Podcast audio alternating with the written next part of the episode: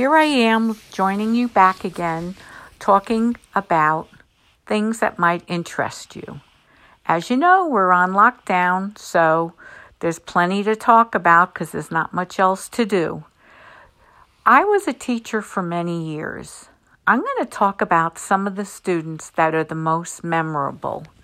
I have to say that when I say memorable, the reason they're memorable is because they were the worst students. So I'm going to talk today about the first school I taught in and some of those students. So here we go. If you're not interested, I understand, but I think some of you will have your eyes opened a little bit as to what goes on in classrooms today. So, the first year I started teaching, an EC teacher told me about a student that I was getting that last year, the year before, he had been carried out almost every day out of the room, kicking and screaming because he had a meltdown. She told me it was a power struggle between him and his teacher.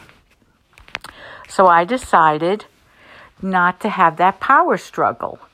So when I saw him go into his mode of wanting to break down, I simply avoided him. I ignored him.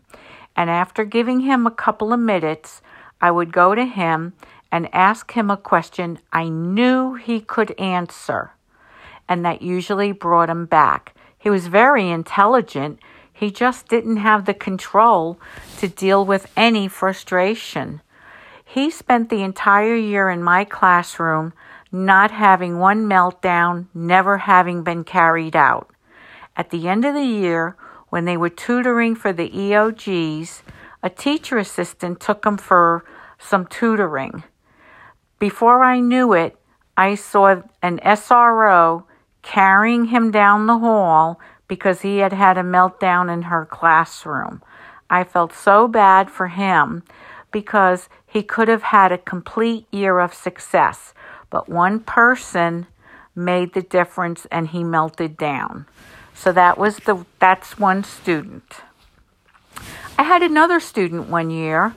First day of school, they hand in their papers that they worked on, and I noticed that he spelt his name wrong. So I went to the assistant principal and I said, You know, there might be a problem here. He can't spell his name.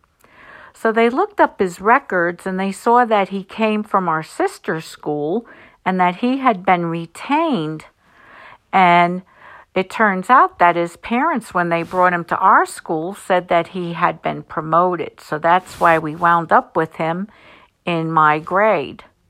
They decided to keep him there. Well, let me tell you, this will be a whole section that will talk about him in just a second.